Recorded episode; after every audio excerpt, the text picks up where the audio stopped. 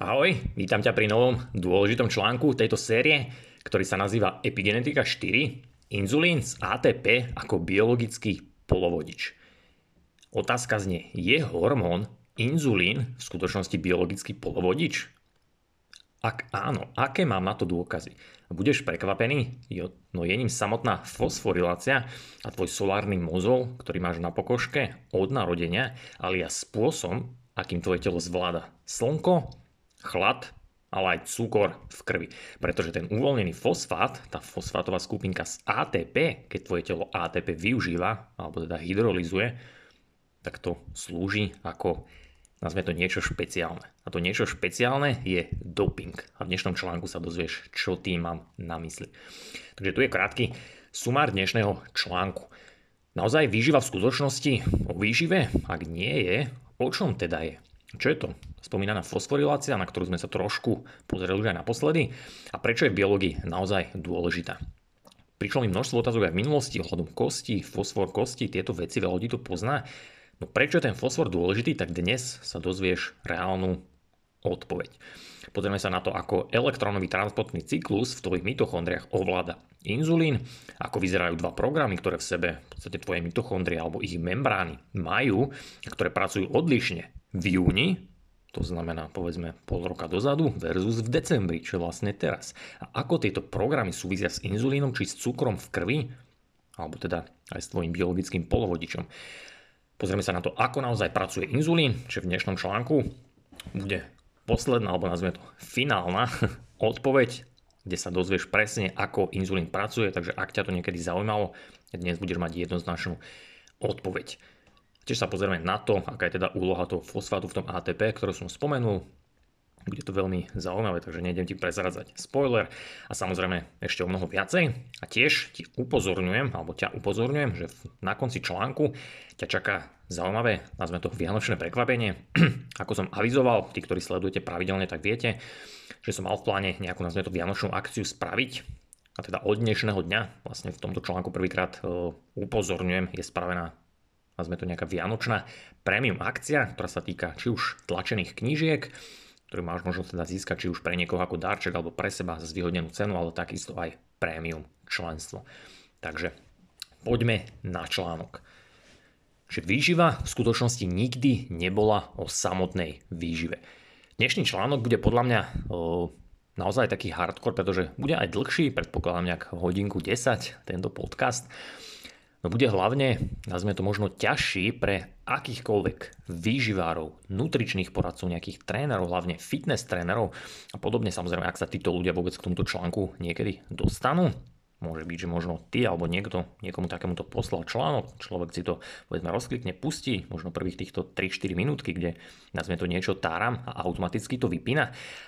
A podľa mňa naozaj to bude veľmi náročné, pretože ako dočítaš do konca, tak zažiješ povedzme možno trošku také, také pocity, že budeš mať chuť ho mnohokrát vypnúť, pretože to bude veľmi ťažké, ťažké počuť, ako sa niekedy hovorí, že pravda bolí, aj keď pravda je samozrejme relatívna, ale samozrejme aj také nazvime to pootvorenie očí. Jednoducho, keď sa niečo dozvieš, čo si možno naschvál, či už predtým zakrýval oči alebo nechcel počuť, no keď sa to dozvieš, že proste zrazu príde také ako keby bum, tak naozaj to bolo takto, alebo naozaj ten človek spravil toto alebo toto, že sa razu sa tie oči otvoria naozaj je to veľmi ťažké. Dnešný článok bude práve v tomto zmysle venovaný.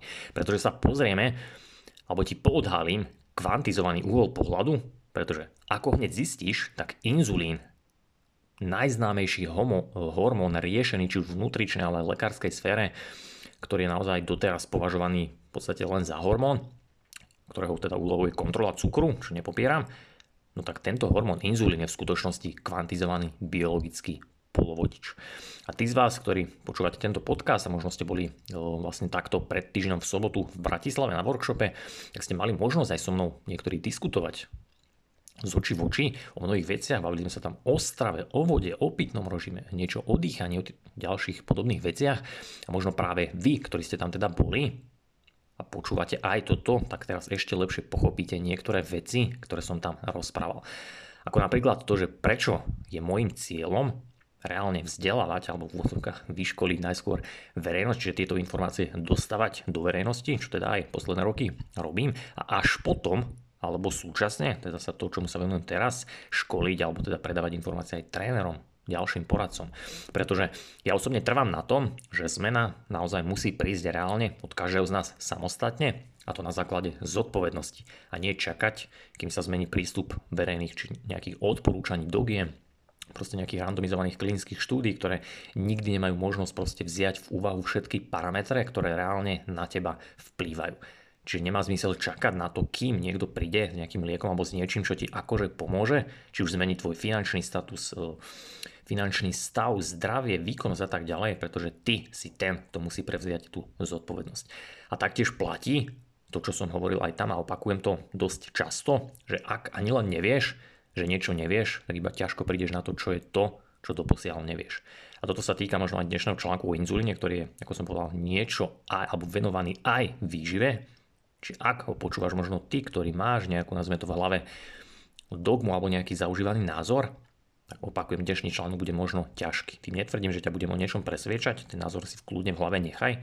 No ak, si, ak zvládneš tento článok dopočúvať do konca, tak ťa naozaj čaká nazme to reálne prehodnotenie niektorých vecí. A teraz schválne odpovedzi v duchu sám. Ako by podľa teba reagoval momentálne v tejto dobe, v tejto situácii nejaký priemerný fitness tréner, pretože je ich veľa, nehovorím, že to je zlé, ale predstav si za túto situáciu. Alebo nejaký výživár, prípadne všeobecne nejaký lekár, nejaký starší pán, keďže v dnešnej dobe, žiaľ teda kvôli situácii sú lekári už zvyčajne starší, mladší odchádzajú. A predstav si, že by si mu povedal, teda prišiel by si za takýmto človekom, lekárom alebo teda poradcom teraz v tejto dobe a normálne mi spal, že počúvaj akože si týkate, že, že počúvaj ma. Čo ak je hormón inzulín v skutočnosti polovodič, ktorý je ovládaný na základe svetla a teda kvantizácie alebo energie tohto svetla. Nebolo by teda prospešnejšie, že ty si lekár, tak miesto pichania pacientovi, nejakému cukrovkárovi inzulín teda takto umelo tak nebolo by lepšie pre neho, keby sme sa sústredili na jeho polovodiče, ako tie polovodiče pracujú, pozerali by sme sa na jeho hladinu stresu, na jeho spánok, na jeho prostredie, v akom žije, ale aj životný štýl, akým žije. Nebolo by to teda lepšie ako to nezmyselné pichanie inzulínu? Odpoveď, ako by tento človek reagoval, nejdem rozprávať, pretože asi poznáš, hoci netvrdím, že by bola nejakým spôsobom negatívna, nemusela byť, záleží od človeka. No naozaj vo svete vyživy v dnešnej dobe, či v medicíne, ale v týchto, nazme to, rôznorodých e, smeroch, ktorí sa zaoberajú ľudským zdravím, tak by sa pri najmenšom na teba pozerali čudne. No ako hneď zistíš, tak práve štúdiom polovodičov, a teda aj aplikáciu niektorých vecí, ktoré sa dajú aplikovať na polovodiče, tak dokážeš zlepšiť svoje telo, svoje zdravie, ale aj svoju výkonnosť o mnoho lepšie, ako teda pichaním inzulínu alebo teda zaoberaním sa len o vplyv inzulínu na cukor. Alebo aj ako keď sa zaoberáš povedzme o makro, mikro živiny, pretože ver či never, tie polovodiče, tá ich práca a to, čo som ti v podstate predstavil v sérii Kvantová biológia, a teraz na to preto schválne nadvezujem, tak má o mnoho pre tvoje telo väčší zmysel. A ak si na mojom blogu dlhšie, tak dnešný článok ti naozaj veľa pomôže, zároveň aj pospájať ďalšie puzzle, čo je taká moja chuťovka, že sa ti snažím v hlave spájať, aj sa mi to ukazuje ako správne, pretože veľa ľudí mi s tým naozaj reaguje, že ďakujem ti za toto, alebo za toto, alebo toto bolo skvelé, niečo samozrejme aj kritika, toto bolo takto, ale väčšinou sú tie reakcie v tom zmysle, že naozaj tým ľuďom sa otvoril úplne nový pohľad, niečo sa im spojilo, niečo im docvaklo, niečo čo vedeli, no nebrali to v takomto zmysle a zrazu sa na to pozerajú úplne inak a teda aj sa správajú úplne inak. A presne takto to má byť. A dnešný článok bude reálne pospájaním predošlých, konkrétne o inzulíne, pretože o inzulíne sú už myslím 3 alebo 4 články na webe v rámci rokov, taktiež o cukrovke sú tam nejaké články, ale taktiež predošlé série o mitochondriách, kde si videl elektrónový transportný cyklus ATP, tieto veci, ale taktiež aj o reverznom toku elektrónov, to znamená o pentózovom cykle. Pretože toto ti dnes pospájam. Takže, čo je to fosforilácia? V predošlom článku som ti ukázal 4 faktory epigenetiky, ktoré boli v podstate metylácia, demetylácia, acetylácia, deacetylácia, fosforilácia, defosforilácia, bude tá dnešná, a zmena redoxu, teda na bočných reťazcoch proteínoch.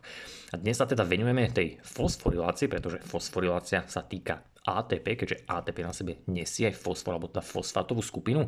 A v podstate to znamená fosforilácia, že pridanie fosfátovej skupinky.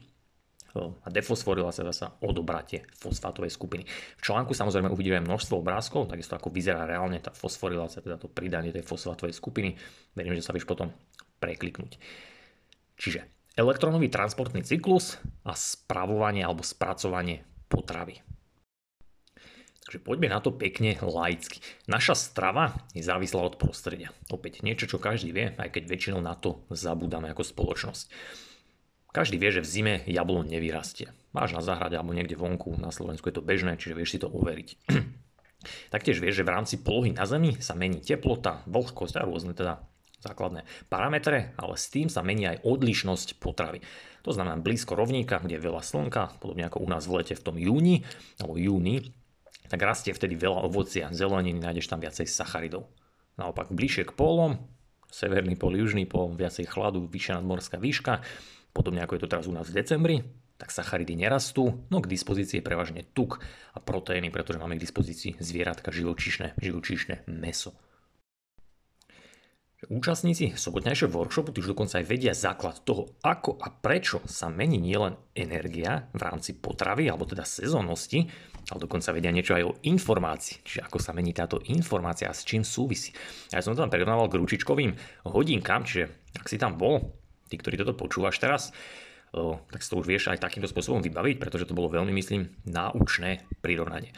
A tieto slova ti v podstate hovoria toľko, že keď sa mení prostredie, to znamená elektromagnetické pole okolo nás, tak sa mení dostupná strava. A je to naozaj niečo, čo si vieš automaticky v hlave vybaviť. Proste rovník, teplo, leto, úplne iné prostredie, zima, iné. Že naozaj nevyrastie, ne, nevypestuješ teraz jablo na záhrade. Čiže je to veľmi, veľmi dôležité si toto uvedomiť alebo mať to na pamäť. A keď sa zmení toto elektromagnetické pole v našom prostredí, tak sa musí zmeniť aj naša schopnosť mitochondrií spracovať potravu a teda riadiť svoj elektrónový transportný cyklus. To už poznáš, pretože to je to, kde sa ten vodík dostane, kde sa konec koncov udeje to posledné, to finálne spracovanie potravy. A teraz naše mitochondrie majú dva, také nazvime to základné nejaké postupy, programy, alebo dve možnosti. Čiže za prvé, ak nekonzumujeme žiadne jedlo, čiže napríklad keď nič nerastie, sme zima alebo sme nalačno, že spíme, tak vtedy naše mitochondrie logicky majú nedostatok elektrónov, pretože proste z toho jedla to nespracujeme, neprichádza ich tam veľa. Čiže málo elektrónov z externého zdroja, no tiež majú aj menej protónov z externého zdroja. Teraz tá druhá možnosť, že ak máme naopak prebytok potravy, to je napríklad v lete, kedy veľa rastie, čiže ten živočík má veľa toho jedla k dispozícii, je to prirodzené, o, tak vtedy máme v mitochondrii viacej externých elektrónov, ale aj protónov, ale zároveň, počúvaj, máme aj v tele alebo v mitochondrii veľa energie z týchto energetických fotónov. A tým myslí UV svetlo.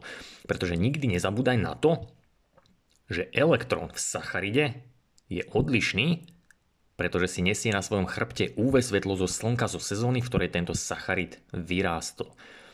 A teraz poďme pekne spolu. Čiže tieto slova ti v podstate alebo tieto slova, ktoré teraz budem rozprávať, snaž sa trošku v hlave si to vybaviť, mal by si to už nejakým spôsobom vedieť, ak naozaj toto nie je to úplne prvý článok. Čiže keď sme ako ľudia vystavení odlišným podmienkam, aj odlišným stresorom, tak logicky musíme mať odlišné mechanizmy, ako na to reagujeme, ako to zvládame. A teda musia ich mať tieto odlišné programy aj naše mitochondrie pretože inak by sa nevysporiadali s tým nadbytkom alebo teda nedostatkom, prebytkom a tak ďalej. Že musia vedieť, ako mať, alebo ako vyriešiť nadbytok elektrónov, ako naopak nedostatok elektrónov, inak by sme zahynuli. A nedostatok, ten je v podstate podľa mňa každému jasný, pretože sa volá podkožný tuk. Opäť niečo, čo sme ste ukazovali viackrát. Mnoho ľudí na to zabúda. Čiže keď máš nedostatok potravy, keď ti v médiách povedia, že potrebuješ si kupovať neustále proteínové tyčinky, aby si náhodou nebol 2 hodiny bez jedla, tak sa pozri na seba do zrkadla, že či náhodou to množstvo podkožného tuku, ktoré na sebe nosí každý z nás, tak nemá práve túto funkciu. Že keď zrovna nejeme, tak máme k dispozícii toto obrovské množstvo vodíkovej zásoby, ktorá sa volá podkožný tuk. No a čo sa týka nadbytku elektrónov, tak to by ti malo byť taktiež jasné, pretože presne preto naše mitochondrie vedia aktivovať tzv. spätný alebo reverzný tok elektronov. Toto je niečo, o čom bol samostatný článok, či ak si nečítal, pozri si. Presne preto má tento elektronový transportný reťazec zabudovaný mechanizmus na riešenie oboch situácií. To znamená na prebytok elektrónov, čiže keď máme veľa externého jedla alebo teda externého zdroja, ale aj nedostatok, čiže keď sme nalačno. A ty si to vieš predstaviť, alebo ja chcem, aby si si to teraz predstavil, tieto dva odlišné mechanizmy, spôsoby riadenia, presne ako nejaký čip. Je to ako jednoduchý elektronický obvod, ovládaný na báze nejakého polovodičového mikročipu alebo procesora, ak chceš, ktorý má v podstate každý z nás povedzme v mobile, na ktorom toto pravdepodobne počúvaš. Čiže vieš si to predstaviť. Keď sme teda nalačno, niekto by to nazval teraz, že fastingom, ako to moderní v odzvukách počítači kalórií volajú, pritom je to niečo prirodzené, pretože byť nalačno je úplne prirodzená vec, tak vtedy máme v mitochondrii slabší tok elektrónov, konkrétne z proteínu NADH, teda to je ten prvý komplex, a teda veľmi málo elektrónov vstupuje na prvý komplex. To znamená, že aj účinok inzulínu musí byť počas tejto doby nízky. A aj tomu tak je je a hneď uvidíš ako presne. Elektrónový transportný cyklus je stimul pre inzulín. Takže teraz zaujímavý odstavček. Keď majú tvoje mitochondrie oslabený tok elektrónov na komplexe 1, tak musia mať, ale aj majú, alebo majú naopak zvýšené množstvo zasa elektrónov z masných kyselín z podkožia. To je v podstate niečo, čo je prirodzené, alebo sa nazvime to, že sa to doplňa. Opäť nejaký obvod si vieš predstaviť. A tieto elektróny, ktoré sú z tuku, tak neprúdia na prvý komplex. O tomto boli všetky predošlé články, beta-oxidácia, Krebsov cyklus, vieš to spätne dohľadať, ak si nespomínaš. Čiže tieto elektróny z tuku prúdia na druhý komplex, ktorý sa nazýva že FADH, dehydrogenáza, alebo teda nejdem tie komplikované názvy vyslovovať, ale naozaj sa to deje vďaka pôsobeniu tejto flavoproteín dehydrogenázy, teda to FADH, ktoré pochádza z prvého kroku beta-oxidácie, čiže spalovania tuku.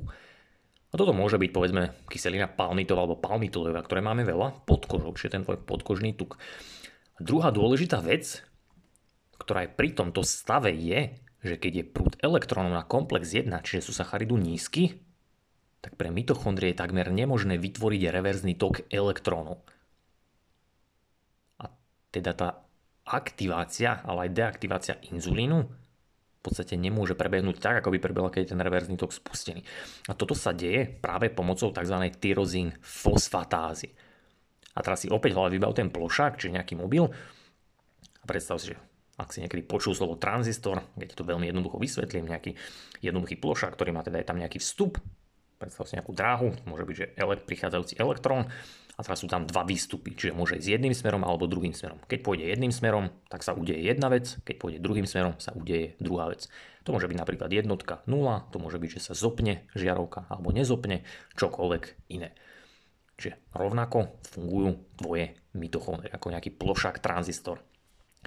To znamená, že ak naň pripojíš zdroj, v tomto prípade dostatok elektrónov, čiže tá doba, kedy máme prebytok, tak sa to tranzistor sa zopne prúd sa pustí jedným smerom, to znamená, že inzulín dostane signál na vylúčenie. Keď však tranzistor zopne opačným smerom, to si môžeš predstaviť ako nedostatok, čiže v prvom smere v podstate neprepustí ten elektrón, tak inzulín je potlačený. Čiže chcem, aby si na to myslel aj takýmto spôsobom. A teraz sa pozrieme na to bližšie. Ako to prebieha, ako to súvisí aj s tou fosforiláciou a s ATP. Čiže inzulín tyrozín a jeho fosforilácia, alebo teda aj defosforilácia. A teraz sa konečne dostávame k tej zaujímavej časti, po nejakých úvodných, nazvime to 20 minútkach, že ako naozaj pracuje ten inzulín. Verím, že si na toto dlho čakal, hlavne keď si videl nadpis, nadpis článku, tak predpokladám, že toto ťa najviacej zaujíma, takže poďme na to. Aby si to pochopil, tak musíš poznať dva hlavné mechanizmy, alebo pojmy, to znamená fosfatáza a kináza konkrétne tyrozín, fosfatáza a kináza. Čiže prvý fosfatáza, preto sa to aj tak volá, že fosfát áza, akože prvý odoberá fosfát a druhý teda kináza, alebo nejaký pohyb, kinetika pohyb, že pridáva fosfát, teda tú fosfátovú skupinu. Čiže inými slovami, za činnosťou inzulínu v bunke stojí pridanie alebo odobranie fosfátovej skupiny na proteín, alebo teda na jeho ten receptor, pretože vždy inzulín má svoj receptor, až na základe neho pracuje. A preto sa teda, alebo o toto sa stará tá, opakujem, tyrozín kináza, čiže kináza pridá fosfát na ten receptor a následne teda tyrozín fosfatáza odoberie fosfát, čiže kináza pridá fosfát, aktivuje, fosfatáza odoberie fosfát, deaktivuje. Bum. Toto ti stačí a vieš v podstate, ako sa ovláda inzulín. No teraz sa dostaneme k tým skutočným, čo stojí za tým jeho ovládaním. Takže Táto fosfatáza má teda úlohu pri kontrole toho inzulínového receptora, pretože teda opäť receptor defosforiluje, čiže zoberie tú fosfátovú skupinu a tak teda deaktivuje tú činnosť toho receptoru. To znamená, že inzulín v podstate tam príde, ale ten receptor je deaktivovaný, čiže stráca tú svoju úlohu. A ako si môžeš e, z článkov o adaptácii na chlad pamätať, konkrétne to bol článok, myslím, 9 o heat shock proteínu, že tam som ti písal, že chlad aktivuje tyrozín fosfatázu. A ako si môžeš zase z článku o solárnom mozole pamätať, to bol v podstate taký opak tohto, tak kyrozín tináza, teda ktorá je tá opačná, ktorá pridáva tú fosfátovú skupinu, tak dobre počúvaj, UV svetlo je to, čo ju podporuje, teda činnosť tyrozín kinázy. A teraz by ti malo hneď veľmi veľa docvaknúť. Odporúčam potom samozrejme obrážteky v článku si prekliknúť, ktoré ti to trošku doplnia. No malo by ti to hneď dôjsť. Čiže chlad, jedna vec, a UV svetlo druhá vec. Čiže ako naozaj pracuje ten inzulín. Teraz to spojíme dohromady. Ja ti teraz trošku odcitujem z Wikipédie, nemusíš sa báť, je to veľmi kratučky, kratučkých pár riadkov, aby si hneď pochopil. Čiže keď, sme, keď si to otvorím, alebo ja som si to otvoril, tento kratučky odstavček, ty si to vieš samozrejme overiť, prekliknúť, tak molekula inzulínu je tam napísané, že je v podstate nejaký heterodimer, ktorý je zložený z dvoch reťazcov alfa, beta, ktoré sú spojené nejakými disulfidovými mostíkmi, čiže tam síra. A v celej molekule sú tri miesta, v ktorých zámena aminokyseliny vyvolá neúčinnosť. Potom sú tam nejaké opäť tie disulfidové väzby, hydrofóbne zvyšky, ale aj hydrofóbne zbytky. A ďalej v podstate nepokračujem. Len spomínam toto, ten úvod z tej Wikipédie, pretože už len toto, že sú tam nejaké síra, nejaké elektróny, nejaké hydrofóbne veci, ktoré teda aktivujú, deaktivujú ten inzulín receptor, tak by ti automaticky malo niečo naznačiť. Ja som to tam aj schválne vyznačil hrubým písmom v článku, že slovo hydrofóbne, čo znamená teda, že odpudzuje vodu, pretože opäť raz vidíš, že tá v úvodzovkách obyčajná voda, ktorá tvorí v podstate v našej bunke 99% z molekúl, ktoré tam sú, má obrovskú úlohu. A v tomto prípade sa bavíme o aktivácii a deaktivácii inzulínu ako biologického polovodiča skrz jednoduchú fosforiláciu alebo naopak defosforiláciu a prebieha to vďaka dopingu tranzistora, ktorým je v tomto prípade fosfor z fosfátovej skupiny z hydrolízy ATP. A teraz sa asi chytáš za hlavu, že aké vymyslené slova alebo odborné slova som pospájal do zhluku nejakej jednej vety. No nie tak rýchlo, pretože ver či never, každé z týchto slov v tej vete, ktoré bolo použité, má svoj zmysel. A tá veta má obrovský zmysel. A aby si pochopil súvislosti, tak sa teraz rozpamätaj na články o polovodičoch. Boli to kvantová biológia 10 a 11. Môžeš si ich spätne prekliknúť, no verím, že si čítal, ja ti teraz stručne zopakujem dve, tri vetičky. V článku inak v tomto bode nájdeš aj krásne české video, ktoré má myslím nejakých 10-12 minút. Ja som ho viackrát pridával aj do blogoch, takisto v mojej členskej zóne, či ak sleduješ fórum, tak si ho už určite videl, pretože tam vysvetlené pekne v češtine laicky, čo sú to, ako fungujú PN polovodiče, takisto čo je to doping, čo je niečo, čo bolo aj v týchto článkoch, ak radšej nejaké videjko, tak v tomto videu to nájdeš. A teraz si to prepojme, čiže ako naozaj slúži ATP ako doping pre biologický polovodič, a teda kde tam hrá tú úlohu v tej funkcii inzulínu. V chémii je fosforilácia pripojenie fosfátovej skupiny k molekule alebo jónu. To už vieš a vie to aj každý odborník. A tento proces, alebo teda jeho následná aj inverzná defosforilácia, čiže odobranie fosfátu, je úplne bežný, je to naozaj niečo známe, bežne sa to využíva, používa, každý to pozná, hlavne teda v chémii, pretože naše telo tú fosforiláciu naozaj často využíva. My tak tiež vieme, aj o tomto sa vyučuje vlastne v odborných školách, že táto fosforilácia alebo následná defosforilácia, tak jeho úlohou je, že aktivuje alebo naopak deaktivuje mnohé enzymy alebo mnohé enzymatické procesy. A teraz prečo to tak ale je? Toto je niečo, nad čím sa málo kto zamýšľal. Čiže tá molekula ATP, tam tri fosfátové skupiny, je tam nejaký adenín, nejaká ribóza, cukor, veľmi zaujímavé. A teraz, keď sa to ATP teda nejakým spôsobom využije, tak väčšina ľudí berie len tú chemickú energiu. No to v skutočnosti je úplne minoritná vec. Pretože ATP, to vysokoenergetické výmenné médium, sa syntetizuje v mitochondrii, pridaním tretej fosfátovej skupiny, či sa spojí ADP a ďalšia fosfátová skupina. Volá sa to oxidačná fosforilácia, opäť aj o tomto boli dávnejšie články. V podstate to prebieha z glykolízy alebo z tuku, teda oxidácia tuku, oxidácia glukózy, prípadne nejaký rýchly kreatín fosfatínový systém. Ale pointa je tá, že v týchto článkoch o polovodičoch si sa dozvedel, že ako pracujú PN polovodiče. Čiže nejaký je pozitívny, nejaký je negatívny. P ako pozitívny polovodič, ten má nadbytok dier, inými slovami chýba mu elektrón, zatiaľ čo negatívny N polovodič má zas elektrón naviac. Preto sú zvyčajne v súhre. Preto aj plošáky sú tvorené z takýchto, nazvime to súhier, to znamená PN polovodiče, alebo teda nejaké diódky spojenie PN polovodiča. Pretože jeden má elektrón naviac, druhému elektrón chýba. To znamená, že sa navzájom doplňajú a teda ten spoj môže prenášať veľmi efektívne tie elektróny. No tiež sa medzi tieto polovodiče, ako sa v tých článkoch ale v tom peknom videu videl, pridávajú rôzne prvky, ktoré ich následne dopujú. Preto sa to volá doping. Čiže týmto nemám na mysli žiadny doping vo forme pichania si steroidu, ale reálny doping ako pojem, ktorý sa využíva v elektronike. Taktiež sme to preberali aj v článku o kostiach, ak si nespomínaš, kvantová biológia myslím 19 alebo 20, čiže pozri si. No teraz dobre sleduj teda. V chémii a v biochémii o fosforilácii vedia, no nepoznajú jej skutočný dôvod. A tento dôvod alebo význam je totiž kvantizovaný. Opäť strojičko kvantizácia už poznáš, alebo mal by si poznať. Pretože to, že sa proteíny fosforilujú a na ich koncový reťazec sa pridá táto fosfátová skupinka, respektíve ten fosfor, ktorý obsahuje táto skupina, má svoj dobrý kvantový dôvod. Pretože v našich bunkách síce nie sú čipy, ako v tvojom mobile, no na druhej strane, keď sa zamyslíš, a mal by si to už vedieť, tak tvoje celé telo obsahuje na chrbte uhlík, čo je teda, alebo teda polovodič na báze uhlíka, ktorý je obkolesený vodou. To znamená, že tvoje telo, na rozdiel od toho mobilu, je tvorené z kolagénu a vody. Pričom voda je polovodič typu N.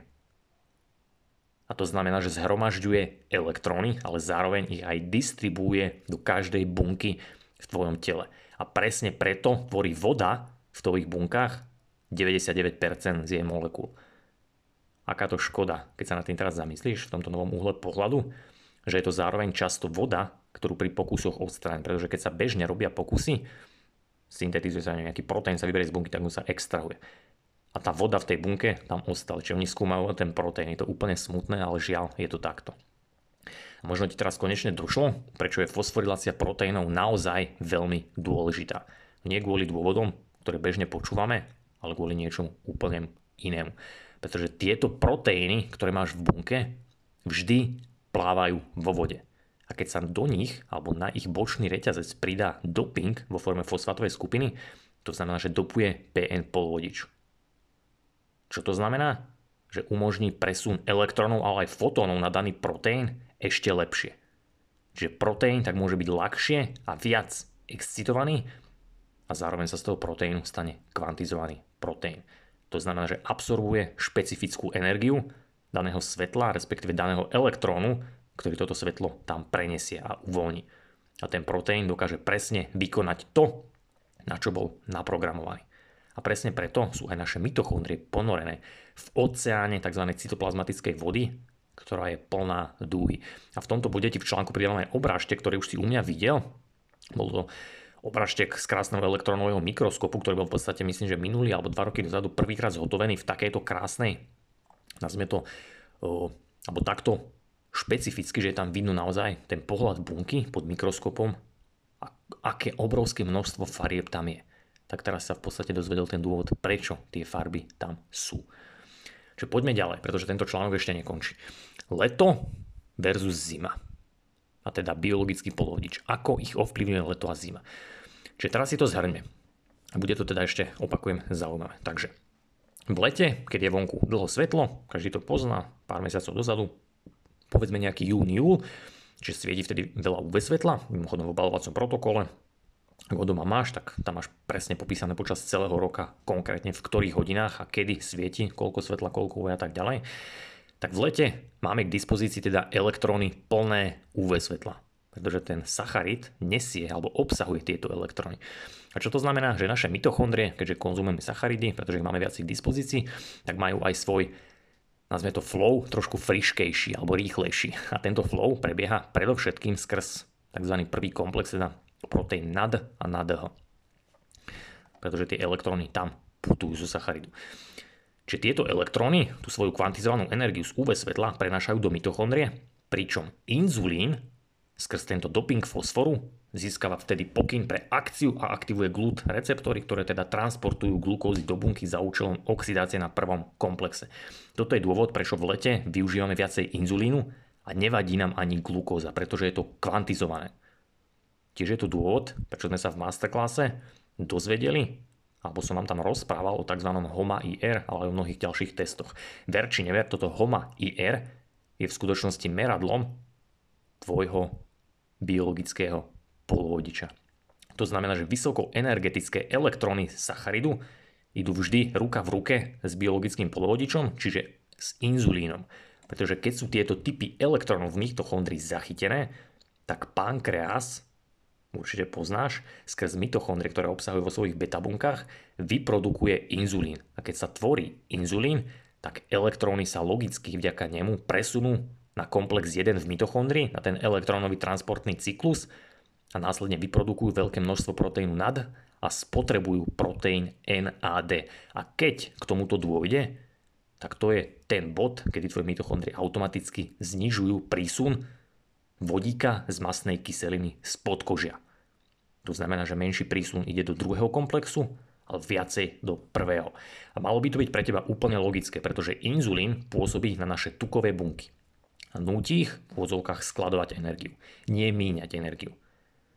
Toto by ti malo byť jasné, každý to pozná. Viacej inzulínu, viacej priberáme.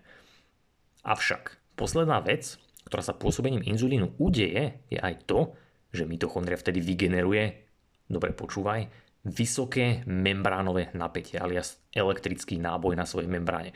A nezabúdnaj, že elektrický náboj je ovládaný elektromagnetickou silou. To je tá, ktorá je najmocnejšia vo vesmíre. To je tá, ktorá je 10 na 40 násobne silnejšia ako gravitácia. Možno teraz lepšie chápeš, prečo som ti naposledy napísal, že elektromagnetizmus je reálnym kráľom vo svete biológie, ale aj fyziky. Pretože v zime a chlade, to je zase ten opačný prípad od leta, kedy prevažujú v mitochondrii elektróny s menšou energiou, pretože sú stuku, tak je komplex 1 aktívny menej, pretože menej elektrónov prichádza zo sacharidu. Čiže v zima chlad, viac tuku, proteínu, či viacej ketogénna strava, rovná sa väčšia aktivácia druhého komplexu. Ale to nie je všetko. Tiež je v tomto období zvyčajne elektrický potenciál na membráne mitochondrie schválne znížený pretože tam neprichádzajú tie energetické elektróny. A to stále nie je všetko. Tiež je v tomto období viacej defosforilovaný receptor inzulínu, čo znamená, že inzulín vtedy ani toľko nepotrebujeme. A presne preto vtedy klesá u živočícha aj jeho prirodzený vitamín D, pretože ho toľko nepotrebuje. A len tak medzi rečou, práve som ti naznačil, že by si možno nemal, alebo mal by sa minimálne nad tým zamyslieť, aby si neveril toľko rôznym lákavým marketérom, ktoré obzvlášť teraz v období Vianoc je tak veľa, ktorí ti slubujú, ponúkajú krásne, krásne balíčky doplnkov, hlavne vitamín C, vitamín D, pretože samozrejme v zime je menej slniečka, takže ho potrebuješ suplementovať. Pamätaj si jednu vec, ktorú často prizvukujem a má to svoj zmysel. Pokiaľ veci nepoznáš, tak si náchylnejší na čokoľvek, a to hlavne na marketing. No ak raz veci spoznáš, tak potom dokážeš premýšľať vlastnou hlavou a rozhodovať sa zodpovedne. To slovičko zodpovednosť je kľúčové. A tiež je to dôvod, prečo som sa ja osobne roky dozadu, keď som vlastne tieto veci už chcel začať prenašať takto von, tak som sa rozhodol, že v úzovkách obetujem čas tomu, že budem týchto zodpovedných ľudí, ktorých je síce menej, ale to mi úplne stačí, tak ich budem radšej učiť a hoci to nebude jednoduché, čo ani nie je, nikde nemám istotu, že teda, nazveme to tá hodnota sa vráti v tej plnej miere, No rozhodol som sa radšej robiť toto, ako venovať čas povedzme založeniu nejakej firmy s predajom doplnkov, hoci boli aj takéto ponuky ver never, pretože podľa mňa to nie je tá cesta. Či už morálne pre mňa osobne by to nemalo zmysel, svedomie možno ako sa hovorí by ma nepustilo, ale taktiež aj tam boli iné faktory. Teraz sa pozrieme na mitochondrie a ich komplexy alias Maxwellov démon. Že na záver pre, hlavne pre premium členov, ktorí toto čítate, alebo teda aj počúvate, ktorí videli nejaké posledné tri webináre, ale samozrejme aj všetci ostatní to pochopíte.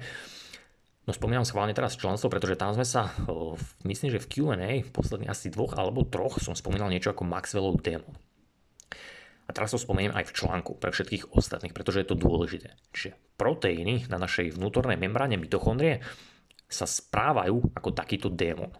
Predpokladám, že pre väčšinu lajkov, ktorí toto počúvate, tak je to slovičko neznáme Maxwellov démon. Je to niečo, s čím podľa názvu vyplýva, že prišiel Maxwell ešte dávno, dávno, niekoľko rokov dozadu. A je to taká zaujímavá, nazme to slovní hříčka, ako sa hovorí v češtine. No znamená v podstate toľko, že ak má mitochondria správnu geometriu, správny tvar, správnu veľkosť, tak dokáže porušiť druhý termodynamický zákon. Čo keď to teraz počuješ, tak by ti mal v hlave bliknúť, že to nie je možné. Že ťa zavádzam. A ver či never, je to možné. Pretože komplexy na mitochondrii, ktoré chytajú elektróny z vodíka z jedla, Nielen, tento elektrón preberú a rýchlosťou rovnou rýchlosti svetla, alebo dokonca vyššou, členovia vedia, prečo to spomínam, ho prevedú za kyslíkom. Oni tieto do, elektróny dokonca nielen chytia, ale oni ich aj oskenujú a vidia to kvantizované množstvo energie, ktoré tento elektrón nesie, na základe ktorého spravia istú akciu. Rovnako ako vykoná povedzme tranzistor alebo procesor v tvojom mobile. Čiže tá mitochondria na základe elektrónu vykoná konkrétnu špecifickú akciu. A rovnako, ako povedzme, vír v tvojom mozgomiešnom moku má dva smery, pričom jeden funguje pre vedomie bdenie druhý pre spánok, tak aj tok elektrónov v mitochondrii má dva smery. To vieš, reverzný, ale aj normálny. A keď je všetko ako má a sme v lete, tak tento prúd elektrónov je silný, no iba v jednom smeru, pretože veľa sa ich tlačí na komplex 1 a idú na komplex 4 za podstate kyslíkom, aby sa zredukovali na vodu. Pretože tam obrovský, tam vznikne obrovský, obrovský tlak. Tento tlak je to, čo som ti popisoval ako delta psi. To znamená, že vtedy nemôže dôjsť k spätnému toku elektrónov, teda k reverznému toku elektrónov, ktoré by potlačili inzulín. Takto dokážeme, ak sme na UV svetle, ak sme mu vystavení, využívať glukózu, a teda jesť sacharidy a zároveň vďaka vysokému napäťu na membráne vylúčovať inzulín, ale aj aktivovať receptor, ktorý nás spraví citlivým na tento inzulín. A o toto sa stará doping z ATP a tvoj biologický polovodič inzulín. A presne preto človek v lete z nadbytku sacharidov aj ľahko dokáže pribrať, no iba ak ich má obrovské množstvo. Čiže ak sa naozaj prejedá, čo je teda logické. Pretože jeho mitochondrie totiž nemajú dôvod spustiť reverzný flow, dôvod som ti povedal 30 sekúnd dozadu, pretože majú vysoké elektrické napätie, teda veľa voltov a teda nepotrebujú deaktivovať inzulín. Naopak, oni ho majú aktivovaný, vylúčený inzulín a chcú mať aj receptor citlivý, čiže chcú byť schopné do adipocitov pribrať tieto, nazvime to veľmi energetické e, elektróny, ktoré sa uložia do tuku. A tiež je to dôvod, prečo roky tvrdím, že problém cukrovky nemá absolútne nič spoločné s cukrom a dokonca ani s inzulínom a jeho pichanie je podľa mňa žiaľ spoločenským zlyhaním.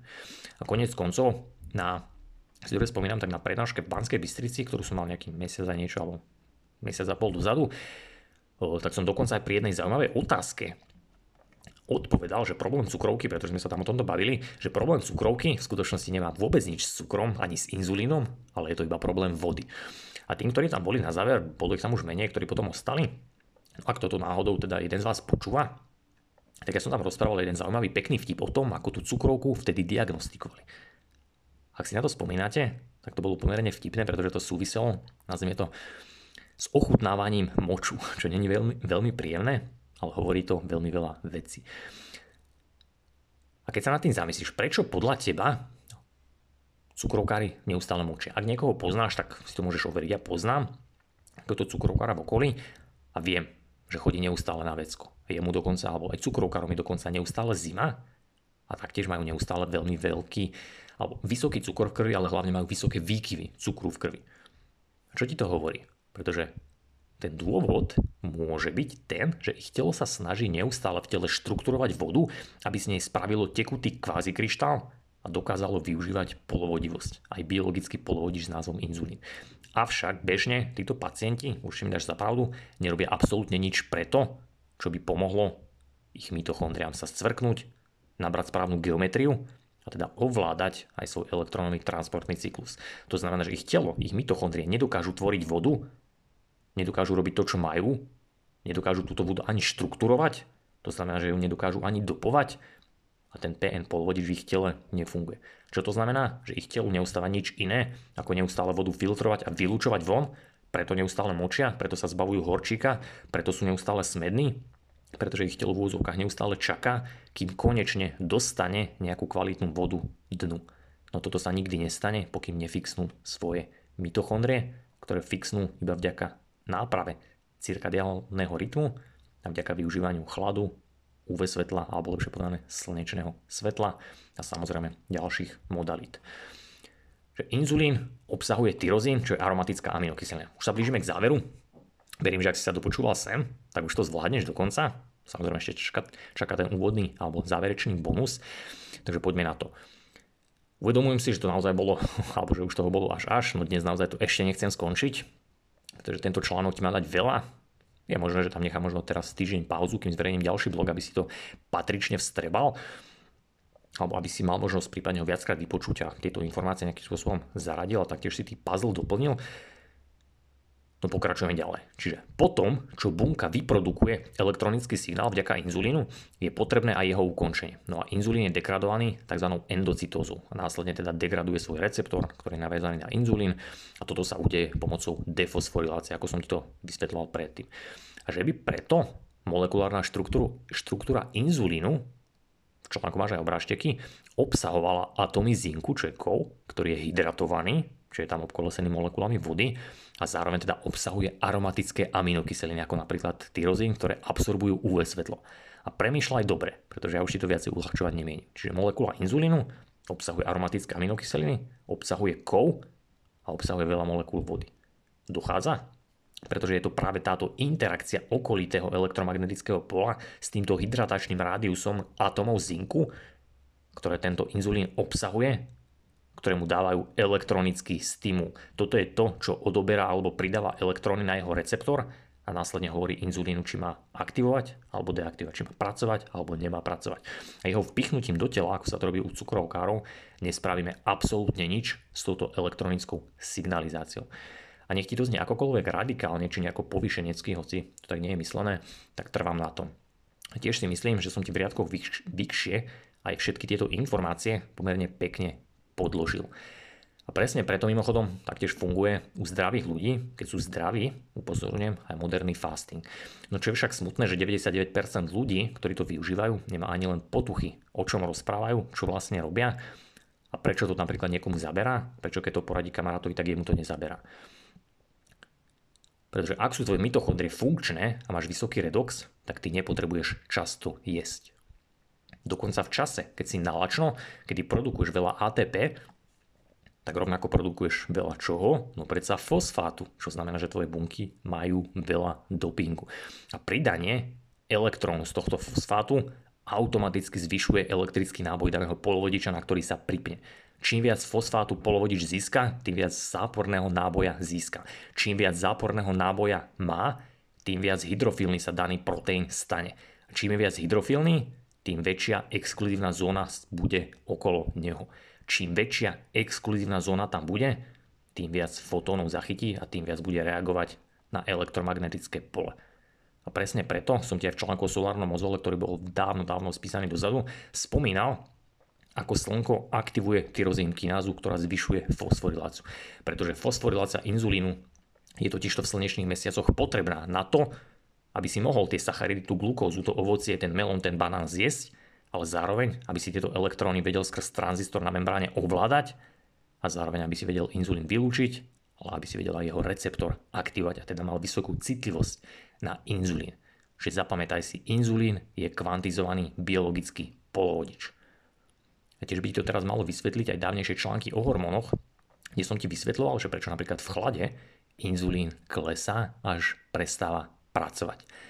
Pretože ty ho vtedy nepotrebuješ. A tiež som ti preto jasne naznačil, že pri adaptácii na chlad nejde ani tak o extrémne nízke teploty alebo nejaké hrdinstvo, ale ide skôr o konzistenciu a doladenie týchto jednotlivých detailov. Niečo sme aj na danej prednáške v sobotu preberali, na ktoré žiaľ daní otužilci nemyslia. Čiže ty, keď robíš niečo hrdinsky a ideš povedzme príliš nízko, tak to môže mať negatív. No keď ideš na to správne a konzistentne, tak tvoje telo sa zmení a zmení aj svoje polovodiče. Takže tu je zhrnutie a záver, alias záverečná vianočná pozvánka. Moji členovia, teraz sme mali posledný dôležitý webinár, alebo teda Q&A webinár, následne bude ešte nasledovať decembrový, posledný tento rok, tak len chcem povedať pre vás, že k tejto téme pravdepodobne dostanete aj dôležitý webinár, čiže decembrový webinár bude venovaný tomuto. Chcem o ňom, alebo chcem v ňom niečo povedať o suplementovaní vitamínu D, ktorému chodí veľa otázok aj od vás, aj od iných ľudí. Teda preto som sa rozhodol spraviť teraz v decembri, keďže zima, suplement je tu pomerne spojená téma. A ako ti teraz, ak si tu dopočúval až sem, došlo, tak táto téma súvisí s týmito informáciami. Pretože branie doplnku vitamínu D, ako si to počul aj predtým, ti v dnešnom svete, obzvlášť ak máš problémy s črevom, zle diverzifikovaným mikrobiom alebo príliš deravé črevo a tak ďalej, tak ti môže v skutočnosti ublížiť, poviem to takto. Čiže suplementovanie vitamínu D v nesprávnych podmienkach nemusí byť dobrý nápad, ale dokonca môže mať aj negatíva. Takže v tomto webinári sa na to s členmi pozrieme.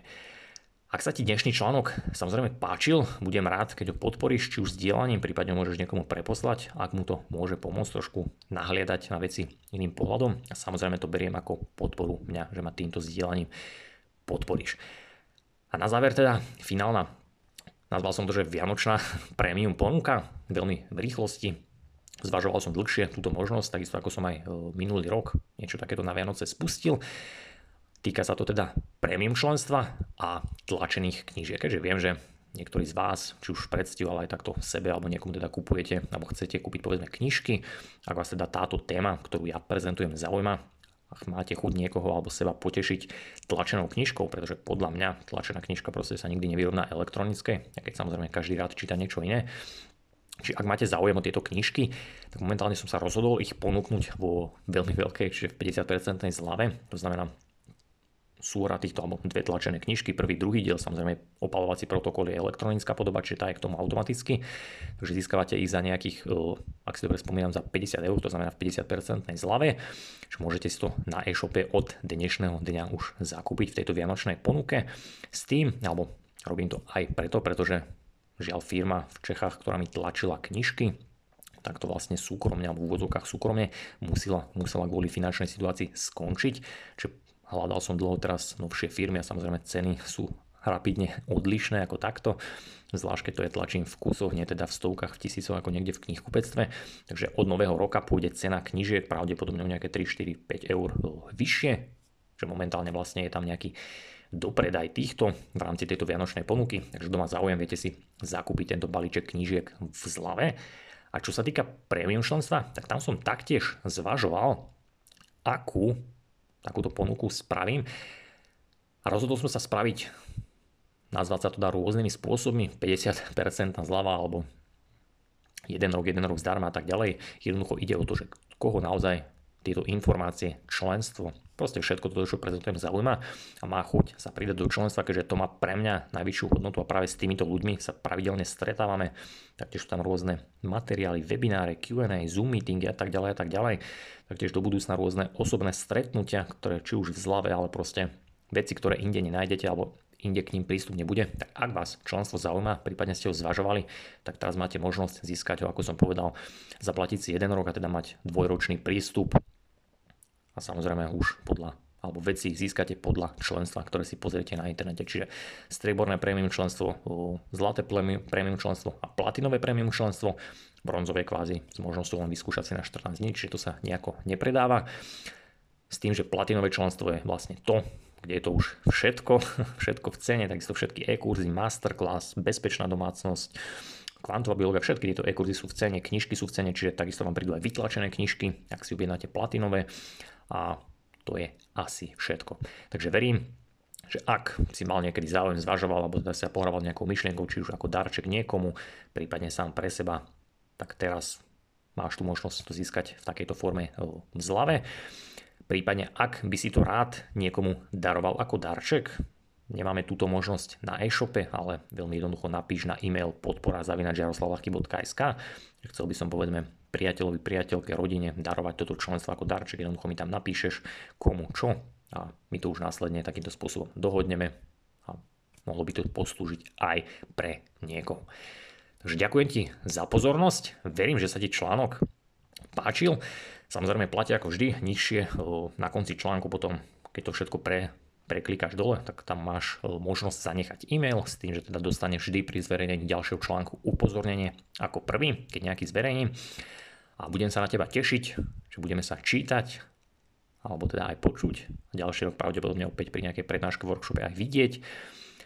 A verím teda, že tá spätná, spätná väzba a odovzdávanie hodnoty bude obojsmerné a budem sa teda na, na teba tešiť.